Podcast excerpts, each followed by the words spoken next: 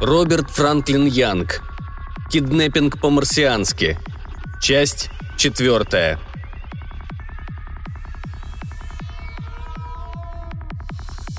Человек, появившийся в рубке, был высок и мускулист. Одет он был примерно так же, как Марси Скип, но побогаче.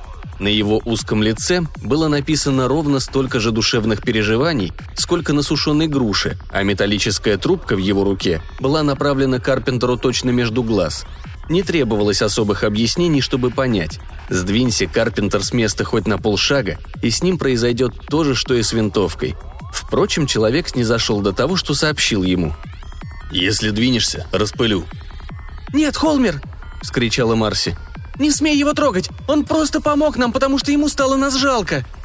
«Постой, крошка, ты же как будто говорила, что их только трое», — сказал Карпентер, не сводя глаз с Холмера. «Их на самом деле трое, мистер Карпентер. Честное слово.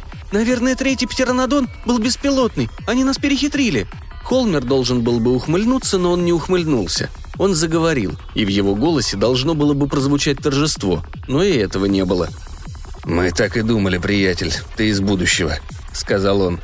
Мы тут устроились довольно давно и знали, что ты не можешь быть из настоящего. А раз так, нетрудно было сообразить, что когда этот твой танк вчера исчез, ты прыгнул во времени или вперед, или назад. И два против одного, что назад. Мы решили рискнуть, предположили, что ты проделаешь тоже еще раз, если тебя прижать к стенке, и устроили для тебя небольшую ловушку. Мы рассудили, что у тебя хватит ума в нее попасть. И верно, хватило. Я не распыляю тебя прямо сейчас же, только потому, что еще не вернулись Роул и Фритат. Я хочу, чтобы они сейчас на тебя полюбовались. А потом я тебя распылю, будь уверен. И этих обоих тоже. Нам они больше не нужны. У Карпентера мороз побежал по коже. В этих чисто логических рассуждениях было слишком много от самой обыкновенной мстительности. Возможно, птернодоны чуть ли не с самого начала пытались распылить Марси, Скипа, Сэма и его самого – если бы не защитное поле Сэма, несомненно, так бы и сделали. «Ну ничего», — подумал Карпентер. «Логика полка о двух концах, и ни один ты умеешь ею пользоваться». «А скоро вернутся твои дружки?» — спросил он. Холмер ответил непонимающим взглядом. И тут Карпентер заметил, что у Холмера в ушах нет сережек. Карпентер повернулся к Марсе. «Скажи-ка мне, крошка, если этот корабль упадет на бок, не взорвется ли тут что-нибудь? От изменения положения, например, или от удара о землю? Ответь да или нет, иначе наш приятель поймет, о чем мы говорим. Нет, мистер Карпентер. А конструкция корабля достаточно прочная? Переборки нас не раздавят? Нет, мистер Карпентер. А аппаратура в рубке, она хорошо закреплена, не упадет на нас? Нет, мистер Карпентер. Хорошо. Теперь постарайся вместе со Скипом как можно незаметнее подвинуться вон к той стальной колонне в центре. Когда корабль начнет валиться, хватайтесь за нее и держитесь изо всех сил. «Что он тебе говорит, девчонка?» – резко спросил Холмер. Марси показала ему язык.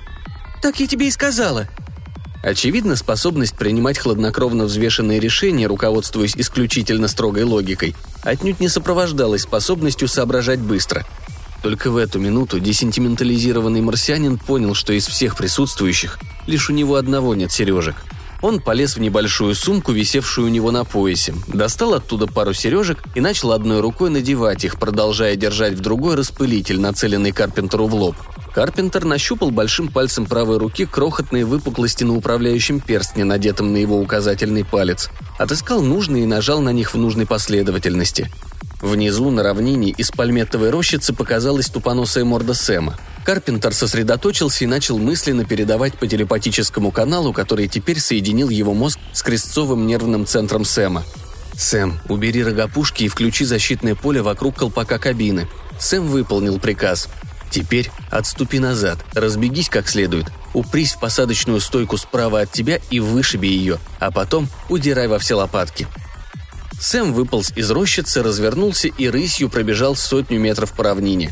Потом он снова развернулся, готовясь к предстоящей атаке, и медленно двинулся вперед, а затем переключился на вторую передачу. Его топот превратился в громовые раскаты, которые проникли сквозь переборки в радиорубку. Холмер, который вставил, наконец, в уши сережки, вздрогнул и шагнул к иллюминатору. К этому времени Сэм уже несся к кораблю как таран – не нужно было иметь семь пядей во лбу, чтобы сообразить, что произойдет дальше. Холмер имел не меньше семи пядей во лбу, но иногда лишний ум не менее опасен, чем скудоумие. Так было и на этот раз. Позабыв о Карпентере, марсианин повернул рычажок справа от иллюминатора. Толстое, не бьющееся стекло скользнуло вправо, в стену.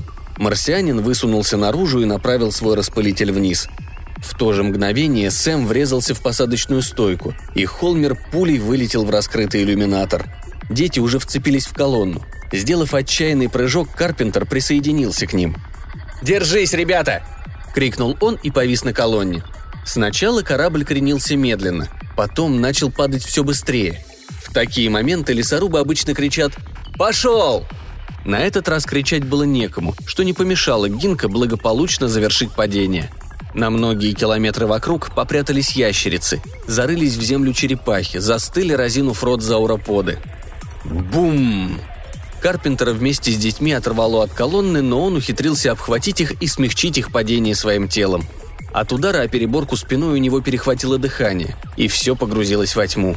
Через некоторое время у него в глазах посветлело. Он увидел лицо Марси, парящее над ним наподобие маленькой бледной луны. Ее глаза были как осенние астры после первого заморозка. Она расстегнула ему воротник и, плача, гладила его щеки.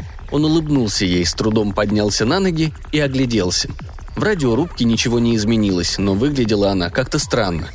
Потом он понял. Это от того, что он стоит не на палубе, а на переборке. К тому же он все еще был сильно оглушен. «Я боялась, что вы умерли, мистер Карпентер», — сквозь слезы говорила Марси. Он взъерошил ее лютиковые волосы. «Что, здорово я тебя обманул?» Через дверь, теперь оказавшуюся в горизонтальном положении, в рубку вошел Скип, держа в руках небольшой контейнер. При виде Карпентера лицо его осветилось радостью. «Я пошел за укрепляющим газом, но, похоже, он вам уже не понадобится. Ну и рад же я, что с вами ничего не случилось, мистер Карпентер». «С вами, кажется, тоже», – спросил Карпентер и с облегчением услышал утвердительный ответ. Все еще немного оглушенный, он взобрался по плавно изогнутой переборке к иллюминатору и выглянул наружу. Сэма нигде не было видно. Вспомнив, что канал телепатической связи все еще включен, Карпентер приказал Трицератанку вернуться, а потом вылез через иллюминатор, спустился на землю и отправился искать тело Холмера. Поиски оказались безуспешными. Карпентер решил было, что Холмер остался жив и скрылся в лесу, но потом он наткнулся на одну из трясин, которыми изобиловала местность. При виде ее взбаламученной поверхности он содрогнулся. Ну ладно, во всяком случае теперь он знает, чьи это останки. Вернее, чьи это были останки. В это время показался Сэм. Он приблизился тяжелой рысью, обогнув трясину, вовремя замеченную его навигационными приборами. Карпентер похлопал ящероход по голове, на которой не осталось ни малейших следов от недавнего столкновения с посадочной стойкой. Потом выключил телепатическую связь и вернулся в корабль. Марси и Скип стояли у иллюминатора и не сводили глаз с неба. Карпентер повернулся и тоже посмотрел вверх. Над горизонтом виднелись три темных пятнышка. Тут в голове у него окончательно прояснилось. Он схватил обоих детей в охапку и помог им спуститься на землю. «Бегите к Сэму!» – крикнул он. «Скорее!» Сам он бросился вслед, но, несмотря на свои длинные ноги, не мог за ними угнаться. Они успели добежать до ящерохода и вскарабкались в кабину, а он не пробежал еще и полпути – Птеранодоны были уже близко. Он видел на земле их тени, быстро его настигавшие. Но он не заметил под ногами небольшую черепаху, которая изо всех сил старалась убраться у него с дороги. Он споткнулся об нее и растянулся на земле. Подняв голову, он увидел, что Марси и Скип уже захлопнули колпак Сэма. А через секунду он оцепенел от ужаса. Ящероход исчез. И вдруг на землю легла еще одна тень, такая огромная, что она поглотила птеранодонов. Карпентер повернулся на бок и увидел космический корабль. Он опускался на равнину, словно какой-то неземной небоскреб. В то же мгновение из его верхней части вылетели три радужных луча. И все три птернодона исчезли. Небоскреб грузно приземлился, открыл люки размером с парадный подъезд и выкинул трап шириной с тротуар Пятой авеню. Из люка по трапу двинулась подмога. Карпентер взглянул в другую сторону и увидел, что Сэм снова появился на том самом месте, где исчез. Колпак откинулся, и из кабины показались Марси и Скип в клубах голубоватого дыма. Карпентер понял, что произошло, и про себя навсегда распрощался с 22 веком. Дети подбежали к нему в тот момент, когда командующий подмогой выступил перед фронтом своего войска. Оно состояло из шести рослых марсиан в пурпурных тогах с суровыми лицами и распылителями в руках – Командир был еще более рослым, в еще более пурпурной тоге, с еще более суровым лицом, а в руке у него было нечто вроде волшебной палочки, какие бывают у фей. Он окинул Карпентера недобрым взглядом, потом таким же недобрым взглядом окинул обоих детей. Дети помогли Карпентеру подняться на ноги. Не то чтобы он физически нуждался в помощи, просто он был ошарашен стремительной сменой событий и слегка растерялся. Марси плакала. «Мы не нарочно сломали Сэма, мистер Карпентер», глотая слова от волнения, говорила она. «Но чтобы спасти вам жизнь, оставалось только одно – прыгнуть назад на 4 дня, 2 часа, 16 минут и 3 четверти секунды пробраться на борт корабля похитителей и дать радиограмму космической полиции, иначе они не поспели бы вовремя. Я сообщила им, что вы попали в беду, и чтобы у них были наготове радугометы. А потом, как раз, когда мы хотели вернуться в настоящую, у Сэма сломался временной двигатель, и Скипу пришлось его чинить, а потом Сэм все равно перегорел. Простите нас, пожалуйста, мистер Карпентер. Теперь вы больше никогда не сможете вернуться в 79 миллионов 62 тысячи 156 год и увидеть мисс Сенси. Карпентер похлопал ее по плечу. «Ничего, крошка, все в порядке. Вы правильно сделали. И я вами горжусь». Он восхищенно покрутил головой. «Это же надо было все так точно рассчитать». Улыбка пробилась сквозь слезы, и слезы высохли. «Я... я же неплохо считаю, мистер Карпентер». «А рубильник включил я», — вмешался Скип. «И временной двигатель починил тоже я, когда он сломался». Карпентер усмехнулся. «Знаю, Скип, вы оба просто молодцы». Он повернулся к рослому марсианину с волшебной палочкой в руках и заметил, что тот уже вдел в уши сережки. «Я полагаю, что столь же обязан вам, как и Марси со Скипом», — сказал Карпентер. «И я весьма признателен. А теперь мне, боюсь, придется просить вас еще об одном одолжении. Взять меня с собой на Марс. Мой ящероход перегорел, и отремонтировать его могут только специалисты, да и то лишь в сверхсовременной мастерской со всеми приспособлениями. Из этого следует, что я лишен всякой возможности связаться с временем, из которого сюда прибыл, или в него вернуться. «Мое имя Гаутор», — сказал рослый марсианин и повернулся к Марсе. «Изложи мне со всей краткостью, на какую ты способна, все, что произошло начиная с твоего прибытия на эту планету и до настоящего момента». Марси повиновалась. «Так что вы видите, сэр», — закончила она. «Помогая Скипу и мне, мистер Карпентер оказался в очень тяжелом положении. Вернуться в свое время он не может, выжить в этом времени тоже. Мы просто вынуждены взять его с собой на Марс. И все». Гаутор ничего не ответил. Он небрежным жестом поднял свою волшебную палочку, направил ее на лежащий корабль похитителей. Палочка загорелась яркими зелеными и синими огнями. Через несколько секунд из небоскреба вылетел радужный сноп огня. Упал на корабль похитителей, и с кораблем произошло то же, что и с тремя птеранодонами. Гаутор повернулся к своим людям. «Проводите детей на борт полицейского крейсера и обеспечьте им должный уход». Потом он повернулся к Карпентеру – Правительство Большого Марса выражает вам признательность за оказанную услугу – спасение двух его будущих бесценных граждан. Я благодарю вас от его имени. А теперь, мистер Карпентер, прощайте». Гаутор отвернулся. Марси и Скип бросились к нему. «Вы не можете его здесь оставить!» – вскричала Марси. «Он погибнет!» Гаутор дал знак своим марсианам, к которым только что обращался. Они прыгнули вперед, схватили детей и поволокли их к кораблю-небоскребу. «Погодите!» – вмешался Карпентер, несколько озадаченный новым поворотом событий, но не потерявший присутствие духа. «Я не умоляю вас о спасении моей жизни, но если вы примете меня в свое общество, я могу принести вам кое-какую пользу. Я могу, например, научить вас путешествовать во времени, могу...»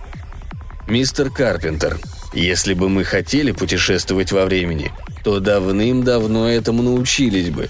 Путешествие во времени – занятие для глупцов. Прошлое уже случилось, и изменить его нельзя. Так стоит ли пытаться? Что же касается будущего, нужно быть идиотом, чтобы стремиться узнать, что будет завтра. «Ну, ладно», — сказал Карпентер. «Тогда я не буду изобретать путешествия во времени. Буду держать язык за зубами, жить тихо, спокойно и стану примерным гражданином». «Не станете, мистер Карпентер, и вы сами это прекрасно знаете. Для этого вас нужно десентиментализировать, а по выражению вашего лица я могу сказать, что вы никогда добровольно на это не согласитесь. Вы скорее останетесь здесь, в вашем доисторическом прошлом, и здесь погибнете. Раз уж на то пошло, пожалуй, я так и сделаю. — ответил Карпентер. Марси сделала последнюю отчаянную попытку вырваться. Еще немного, и это бы ей удалось. В ее глазах, похожих на осенние астры, утренней росой блестели слезы. «Я люблю вас, мистер Карпентер!» — успела она прокричать перед тем, как скрыться из виду. «Я буду любить вас всю жизнь!» Двумя ловкими движениями Гултор вырвал сережки из ушей Карпентера, потом вместе с остальными марсианами поднялся по трапу и вошел в корабль. «Вот тебе и подмога», — подумал Карпентер. Парадный подъезд захлопнулся, небоскреб дрогнул, величественно поднялся в воздух и некоторое время парил над землей. Наконец, отбросив слепящий поток света, он устремился в небо, взвился к зениту и превратился в звездочку — это не была падающая звезда, и все-таки Карпентер загадал желание. «Желаю вам обоим счастья», — сказал он, — «и желаю, чтобы они не смогли отнять у вас сердца, потому что уж очень у вас хорошие сердца». Звездочка поблекла, замерцала и исчезла. Он остался один, на обширной равнине. Земля дрогнула. Повернувшись, он увидел, что справа, рядом с тремя веерными пальмами, движется что-то большое и темное — Через мгновение он различил гигантскую голову и массивное прямостоящее туловище. Два ряда саблевидных зубов сверкнули на солнце, и он невольно сделал шаг назад. Это был тиранозавр –